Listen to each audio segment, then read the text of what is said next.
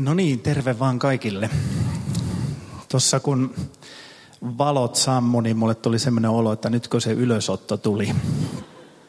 Että viimeinen sammuttaa valot. Sitten mä ajattelin, että no mä jäin tänne. Sitten mä katsoin varovasti, että Riikkakin on täällä, että aika hyvä prosentti, jos kaksi pappia jäi. Ja, sitten tuota, mä katsoin, että ylistys, ylistyskuorokin on tässä ylistysporukka, että no ehkä mä voin olla ihan turvallisin mieli, että ei se vielä tullutkaan. Mutta hieno valotekniikka teille joka tapauksessa. Tuota, mulla on ystäviä eri herätysliikkeistä ja monista kirkkokunnista ja, ja niin kaikilla on oma tapa tervehtiä toisia. Ja mua on lämmittänyt yksi tapa tervehtiä toisia, se tulee tuota lestadiolaisilta. Eli nykyään kun heiltä tulee Facebook-viesti tai joku, niin siinä lukee isolla ensin J ja sitten pieni T. Eli Jumalan terve. Ja mä oon että tämä on niin kuin lyhin diagnoosi. Mun vaimo on lääkäri. No niin, tekniikka pettää. Vaimo on lääkäri ja hän tekee diagnooseja, mutta tuota, tämä on tämmöinen hengellinen diagnoosi. Eli kun toiselle sanotaan, että Jumalan terve. Ja voitaisiin nyt ihan tässä niin tehdä tämä diagnoosi. Ottakaa siitä kaveria ja toivottakaa, että Jumalan terve.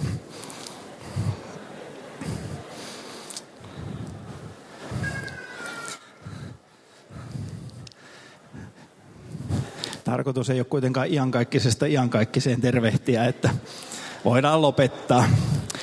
Mutta eikö se ole hienoa, että niin kun siinä toivotetaan sitä, että Jumalan silmissä sä oot Jumala, Jumalalle sä olet terve. Sä oot ensinnäkin Jumalalle tervetullut ja, ja sä oot Jumalan silmissä jotakin muuta, mitä me ehkä ihmisinä näemme. Että Jumala näkee sinussa jotakin paljon enemmän. Mutta rukoillaan vielä. Rakas Jeesus, kiitos siitä, että me saadaan yhdessä olla tässä ja kiitos Herra siitä, että sä oot tässä meidän keskellä. Herra, me kiitetään tästä ylistyksestä. Me saadaan ylistää sinua eri tavalla ja Herra, kiittää sitä todella. Ja meillä on kiitoksen aihetta, Jeesus. Sä olet pelastanut meidät. Ja Herra, me pyydän sitä, että todella me saataisiin viedä tätä viestiä tälläkin porukalla eteenpäin. Kertoa kaikille ihmisille, että sinä Jeesus olet jotakin muuta, mitä tämä maailma tarjoaa. Ja Herra, kiitos siitä, että sä oot henkes kautta täällä. Sä vaikutat meissä ja pyydän sitä, että puhuu niin minulle kuin meille kaikille tässä.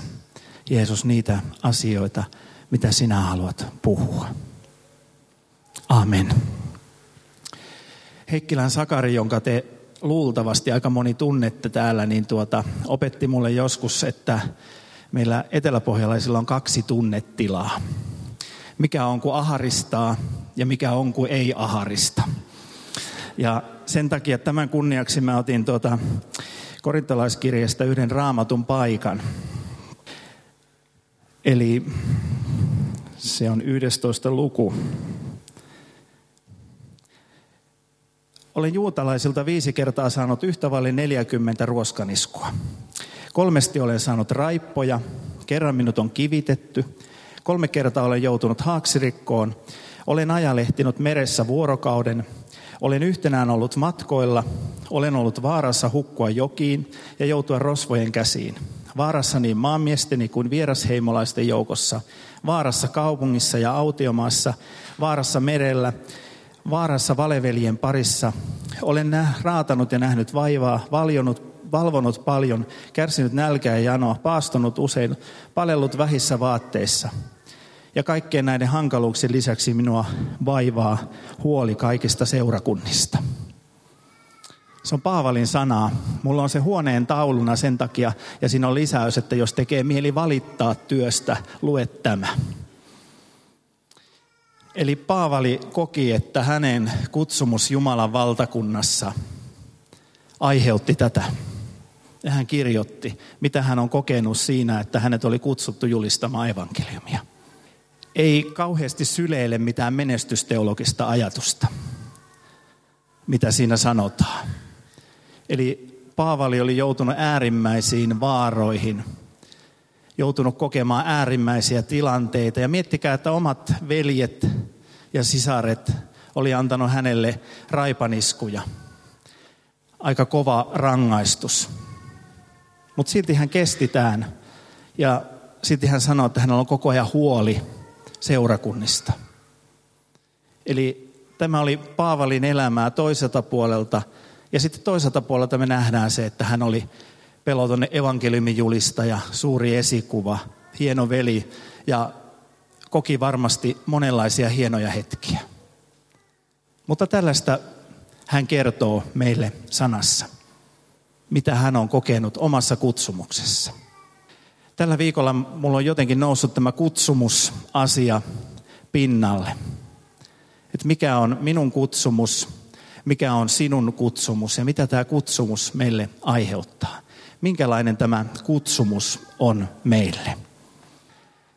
Ja kutsumus on oikeastaan sana, joka on piirretty koko raamatun pohjalle. Eli kaikessa, missä puhutaan raamatussa jotakin evankeliumin julistamisesta tai Jumalan valtakunnassa, niin sen pohjalla on sana kutsumus. Ja kutsumus on piirretty myös siihen lauseeseen, joka kirjoitetaan mun hautakiveen, eli sieltä Mooseksen kirjasta, miten ihminen on luotu. Eli kuvaksi kaltaiseksi. Eli ihminen on kutsuttu kahdella tavalla. Ensinnäkin tietysti yhteyteen ja toisaalta sitten siihen, että hänellä on kutsumus Jumalan valtakunnassa. Eli hänen elämän pohja on kutsumus, eikä hänen, vaan meidän elämän pohja tulisi olla kutsumus Jumalan valtakunnassa. Että me olemme ottaneet tärpin vastaan, kun Jumala on meidän kohdalla, niin kuin hän sanoi, että kaksi tai kolme kertaa kutsunut meitä. Ja sitten hän on, olemme saaneet ottaa tärpin vastaan siitä, että Jumala sanoo, että hei tässä on baana, ala mennä tästä. Ja minä kuljen edeltä. Nämä on ne askeleet, missä sinä saat kulkea. Eli kutsumus on kaiken takana. Joku laulaa, että kaiken takana on nainen, mutta mä uskallan väittää, että kaiken takana on kutsumus. Ja kutsumuksessa on oikeastaan aika, tai se on oikeastaan aika vaikea sana. Se aiheuttaa tänä päivänä kristikunnassa ja kristittyjen kesken ahdistusta ja, ja, ja tuntuu, että no voinko minä nyt olla semmoinen, joka elää jotenkin kutsumusta todeksi ja voiko tämä mun, mun homma olla jotenkin niin kuin kutsumuksesta lähtösi.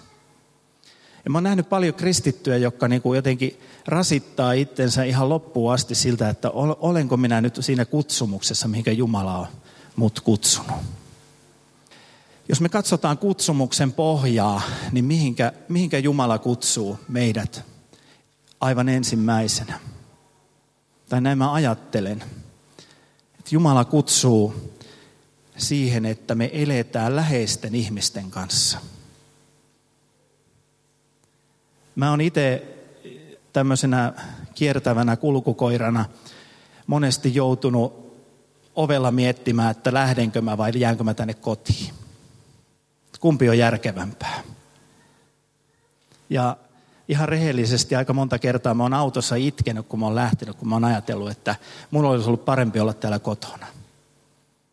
Että näillä lapsilla ei ole kuin yksi isä, mutta noilla ihmisillä on monta pappia. Ja meidän on hyvä kutsumusta pohtiessa kristittynä.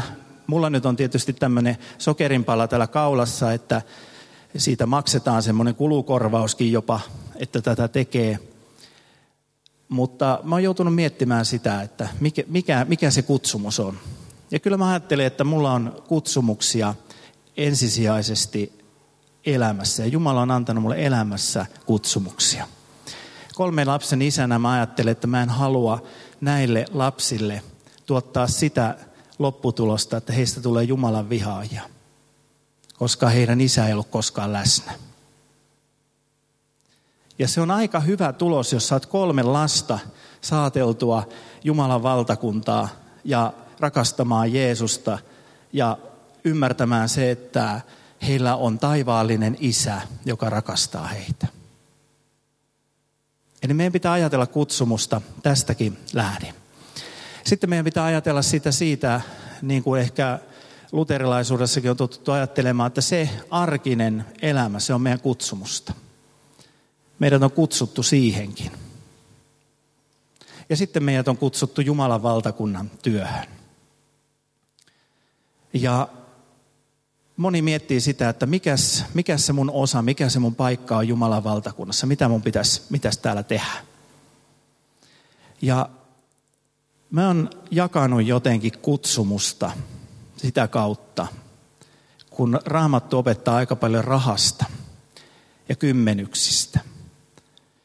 Että jos Jumala antaa meille 100 prosenttia, jollekin tulee tilille vähän enemmän, jollekin vähän vähemmän, mutta se on 100 prosenttia kuitenkin, mitä Jumala antaa sinulle. Ja 90 prosenttia siitä on siihen käyttöön, niihin kutsumuksiin, mitä sulla on ihan tavallisessa arjessa. Elää ihmisten keskellä, elää perheesi kanssa. Ja sitten Jumala sanoo, että anna minulle 10 prosenttia. Ja mua on jotenkin vapauttanut hirveästi. Että 10 prosenttia. Jos viikkotyötuntia ajasta lasketaan, niin se on neljä tuntia. Ja sitten Raamattu sanoo, että muista pyhittää lepopäivä. Eli yksi päivä viikosta on siitä varten, että sinä annat sen Jumalalle erityisesti, hoidat Jumalasuhdetta. Ja mun mielestä Jumalan, suhteeseen, Jumalan suhteen hoitoon kuuluu myös se, että sä annat aikaasi Jumalan valtakunnalle. Niin ollaan aika pienessä. Mutta jos meistä jokainen antaisi, täyttäisi tämän kutsumuksen ja antaisi neljä tuntia Jumalan valtakunnalle viikossa, niin mä uskon, että tapahtuisi aika paljon asioita. Ja silti mä ajattelin niin, että se on Jumalan armoa ja Jumala armahtaa meille ja armossaan antaa. Ja on aikoja, jolloin me emme pysty siihen, meillä ei ole mitään mahdollisuuksia – ja sen takia Jumala puhuu raamatussa levosta, levosta käsin lähtemisestä. Ja sen takia raamatussa on armo. Mutta tämä on tämmöinen, mä oon aina sanonut, että mä oon tämmöinen laatikkoihminen, mä laittaisin kaikki asiat laatikoihin. Niin mä oon jotenkin laatikoinut itselleni tätä asiaa tällä tavalla. Tietysti mulla on, on työ, työ, joka on hengellistä työtä. Mutta silti mä ajattelen niin, että, että sekin on vain työtä. Ja tämä on, tämä on hyvä pohja lähteä miettimään sun elämän aikataulutusta, sun elämää, mitä, minkälaista elämää sä elät. Ja sitten tietysti kutsumusta voidaan ajatella sitä kautta. Siihen kuuluu kaksi hienoa sanaa, sisäinen kutsumus ja ulkoinen kutsumus. Eli ulkoinen, sisäinen ja ulkoinen kutsu. Eli Jumala on saattanut sun sydämeen antaa jonkun tosi syvän kutsun. Ja Efesolaiskirjeessä on oikeastaan tätä kutsua varten semmoinen, voisiko sanoa virkajärjestelmä. Kun meille ihmisille sopii kauhean hyvin se, että me muodostetaan joku kaava ja aletaan elämään jotakin kaavaa todeksi, se luo meille turvallisuutta, niin sen takia raamatussakin on virkajärjestelmä. Eli Efesolaiskirjan 4.11 siellä puhuu siitä, että miten on apostolit, miten on profeetat, miten on opettajat, evankelistat ja niin edespäin. Eli sydämessä saattaa olla suurempi kutsu. Ja nämä kutsut on ja kutsumukset on ihan totta tänä päivänä edelleen. Ja se kutsumus voi olla se, mitä sä toteutat siinä neljässä tunnissa, jos nyt kategorioidaan taas näitä asioita. Tai siitä kutsusta saattaa tulla sun koko elämä. Mä oon itse saanut kokea kummankin näistä, kummankin vaiheen. Ja sen takia on helppo nähdä kumpikin vaihe tässä vaiheessa – olen saanut kokea sen neljän tunnin vaiheen ja, ja sitten sen, että kun siitä kutsumuksesta tulee työ. Jumala kun kutsuu jonkun ihmisen, niin meillä on jotenkin semmoinen, mä en tiedä mistä se on tullut, mutta mulla on semmoinen kokemustausta ja tietysti kun aika paljon on rukouspalvelussa ja kuuntelee ihmisiä, niin semmoinen kokemustausta, että jotenkin ihmiset ajattelee, että Jumalan valtakunnan työ on jotakin, se on niin pilvissä. Ja me haetaan sitä jotenkin koko ajan ja etsitään, että missä se on nyt. Että me, se on jotenkin niin korkealla, että me ei tahdota tavoittaa sitä se on jotenkin niin hienoa ja meidän pitää niin kuin muuttua aivan täydellisesti.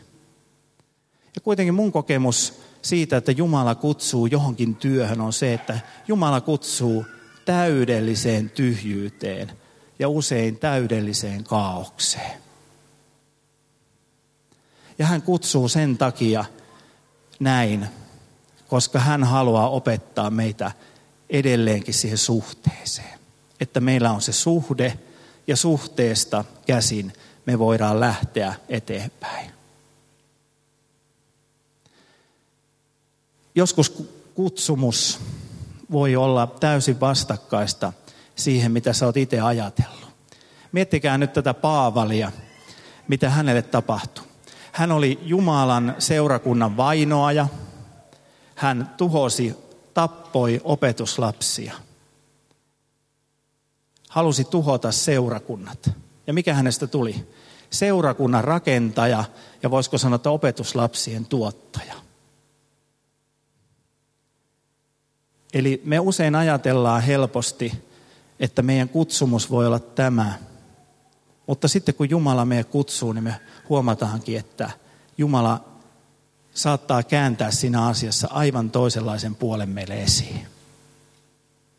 Mutta se, että me olemme jollakin puolella, me olemme ajatelleet jotakin, niin sekin on Jumalan kutsumusta meidän elämässä. Me ollaan ajateltu, että näin tämä homman pitäisi toimia.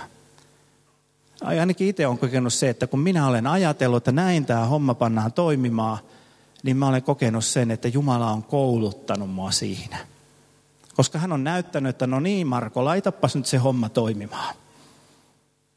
Ja sitten kun mä oon laittanut sen homman toimimaan, niin se ei ole toiminutkaan. Ja mä oon joutunut vähän niin kuin häpeissäni menemään Jumalan eteen, että, että kuulee, että sovittaisiko nyt, että sä laittasit tämän homman toimimaan.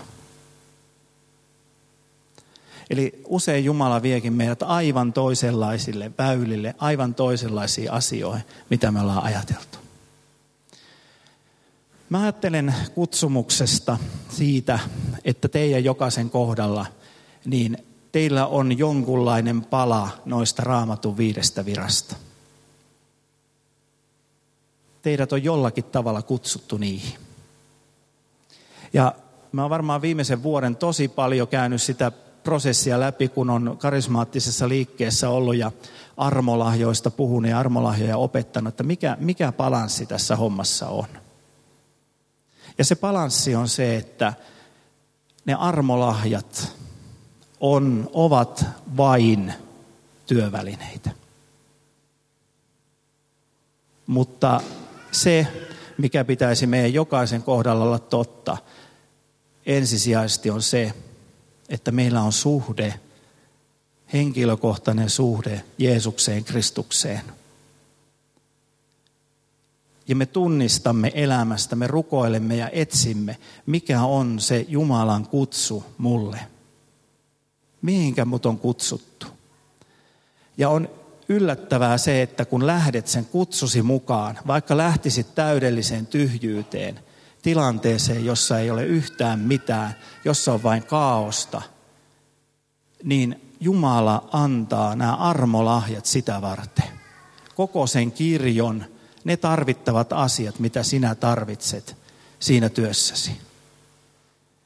Eli jotenkin me ollaan niin kuin ehkä karismaattisessakin maailmassa, jos niin voi sanoa, niin lähdetty vähän siitä, että tuota, sitten sä oot vasta kova uskovainen, kun sulla on jotakin armolahjoja. Jos oot löytänyt ne armolahjat, niin sitten susta on tullut kova, kova uskova, ja, ja tuota, tai on saattanut tullakin hyvin kova uskova, mutta, tuota, mutta onneksi Jumala pehmittää meitä. Mutta sitten susta on tullut niin todellinen uskova. Mutta Jumala haluaa kuitenkin palauttaa meitä tähän peruskutsumukseen. Ja katsotte raamatuhenkilöistä, Paavalia, opetuslapsia ja vaikka Mariaa, ketä tahansa, niin heidän elämässä toteutuu tämä sama perusasia. Heille luodaan ensin suhde Jumalaan ja sitten annetaan tehtävä ja sitten annetaan tehtävään tarvittavat välineet. Ja aina, joka kerta tämä menee eri järjestyksessä, että samassa järjestyksessä, niin miksi se menisi meidän kohdalla jotenkin eri tavalla?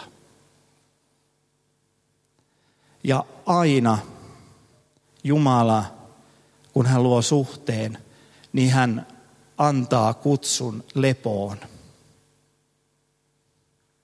Eli ei siihen hermoilemiseen, että mikä on minun kutsu, vaan siihen, että mä olen suhteessa, elän suhteessa, elän syvässä suhteessa Jeesukseen ja toteutan elämässäni niitä peruskutsumuksia, mitä mulle on annettu perheen kesken, työssäni, kaikissa asioissa. Ja jaan elämäni sillä tavalla, kun Jumala on meille sanonut, että jakakaa se näin. Sitten kutsumukseen liittyy yksi asia, nyt kun te olette noin väsyneen näköisiä jo ja ette meinaa millään jaksaa kuunnella tätä, niin mä lupaan, että tämä on viimeinen asia. Ennen sitä viimeistä asiaa. Ja tota, siihen liittyy se ulkoinen kutsumus. Eli tämä yhteisö, tämä seurakunta, missä te olette. Siihen liittyy aina se, teidät on kutsuttu seurakunnan keskelle. Mä tota, olen hyppinyt, hyppinyt niiden kirjojen päällä ja polttanut niitä kirjoja, jotka puhuu niin kauhean voimakkaasti tämmöisistä yksittäisistä ministreistä. Mä olisin varmaan pystynyt ehkä jollakin lailla tekemään itselleni tämmöinen hirveän tuottoisa ministrin. Mutta mä en halua sitä missään nimessä, koska Jumalan halu on seurakunta. Jumala kutsuu aina palvelemaan seurakunnan keskelle. Ja te olette nyt kun niitä harhaoppisia tänä päivänä niin kauheasti mettästetään joka puolella, että Facebookissakin kun katsoo tätä uskovaisten uutisvirtaa, niin ei mitään muuta kuin harhaoppisia. Kuka vihdoinkin aina jännittää joka aamu, että koska oma nimi on siellä, siellä harhaoppisten listalla. Ja tuota, mutta se on harhaoppi, jos me ajatellaan, että me lähdetään jotenkin kutsumuksessa jonnekin ulos. Koska Jumala on kutsunut meidät seurakunnan keskelle. Ja on eri asia sitten, että onko seurakunta sellainen laadullisesti, että se pystyy ottamaan vastaan. Eli se on seurakunnan eräänlainen laadun mittari, että pystyykö se ottamaan ihmisiä, joilla on kutsu palvelemaan. Onko se mahdollista? Ja mä kun olen syntynyt siihen aikaan kuitenkin jo, ettei vielä ollut, oli tietokoneita, mutta ne ei ollut ihan Kaikkien käytössä sitten tuli Commodore 64 ja päästiin pelaamaan matopeliä. Ja, tuota, ja, ja elämä aukesi aivan valtavasti. Sitten ruvettiin puhumaan nörteistä. Ja mun elämänihän on siis, sehän on niin kuin muuttunut aivan täydellisesti sen jälkeen, kun tuli Macit. Eli in I trust. Eli tuota, Mac-koneessa on niin helppoja juttuja. Ja tuli nämä ikonit, että kun painat jotakin juttua, niin kaikki vaan niin kuin tapahtuu niin se on ollut mulle aivan niin kuin semmoinen uuden elämän aukeaminen. Ja tuli näitä appseja, mitä mä voin ostaa kaikkeen tarkoitukseen. Me ollaan tämä Heikkilän Sakarin kanssa, kun se on ihan oikeasti nörtti vähän, niin, niin, niin tuota, mä aina sille sanon, että mä haluaisin toteuttaa tämmöisen jutun. Että Sakari on 10 minuuttia koneella. Joo, tähän on tämmöinen kiva appsi olemassa, että ladataan tämä ja sitten tämä homma toimii. Seurakunnan pitäisi olla tällä lailla tänä päivänä. Eli täällä pitäisi olla semmoisia ohjelmia, semmoisia asioita, että sinun kutsumuksesi on helppo tuoda tänne. Jos ei näin ole, niin sitten se seurakunta on old schoolia, se on niin kuin jäänyt ajastansa jälkeen. Se ei pysty toteuttamaan tehtävänsä tässä päivässä. Koska Jumalalla on yksi sana, jota mä rakastan aivan hirveästi, ja se on se inspiraatio, hengessä eläminen – Eli seurakunnan pitää elää tässä päivässä, tämän päivän kulttuurissa sillä tavalla, että sillä on näitä asioita, mihinkä tämän päivän ihmiset pystyy tarttumaan ja toteuttamaan kutsumusta tämän yhteisön keskellä. Ja sitä kautta toteutuu se Kristuksen ruumiin rakentaminen. No niin, tähän on tapana sanoa, että näissä hajanaisissa ajatuksissa halusin teille puhua kutsumuksesta ja niistä asioista, mitä on siinä kokenut. Ja nyt meitä kutsutaan taas. Nyt voitte ottaa ne kalliit tuhansien eurojen Louis Vuitton laukut ja muut vastaavat esille. Ja tuota, me kerätään kolehti. Että tästä verkostosta voisi tulla sellainen paikka, jolla on mahdollisuus luoda sellaisia asioita, että sinun kutsumuksesi saa päästä esille tässä. Ei sitä rahaa muuten kerätä. Me ollaan niin huonoja puhumaan rahasta me uskovasti. Sitä kerätään sen takia, että me pystytään palkkaamaan semmoisia ihmisiä, niin kuin Riikka ja Petri ja Sakari ja kaikki muut, muut jotka palvelee, jotka pystyy tekemään työtä sellais, sillä tavalla, että mahdollistuu tämä, että sä löydät paikkas tässä. Eli ei niin pientä ojaa, ettei sinne oma lehmä sopisi, niin tämä on nyt se, tämä kolehtihaavi on se oja, jonne kun sä laitat, laitat tuota rahaa, niin se on sun hyödyksi. Se palautuu kaanaan kielellä sanottuna Jumalan varastohuoneesta suoraan sulle. Eli tässä pääset palvelemaan ja osoittamaan kutsumustasi, palvelemaan Jumalaa. Eli anna niin, että tuntuu vielä kotonakin.